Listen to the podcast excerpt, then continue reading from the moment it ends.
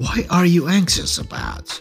The Lord is saying to you today, my child, don't be anxious about anything, but in every situation, by prayer and petition with thanksgiving, present your request to God, and the peace of God, which transcends all understanding, will guard your heart and your minds in Christ Jesus.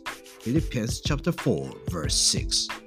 God is saying to you today, my child, you don't have to live with worry, with fear, with stress. Trust in my word. Trust in me, and I will help you for all your problems, struggles. Come to me in prayer. That is what God is saying. God cares for you.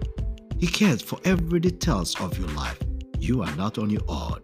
You don't need to live with fear and worry. Trust in His Word.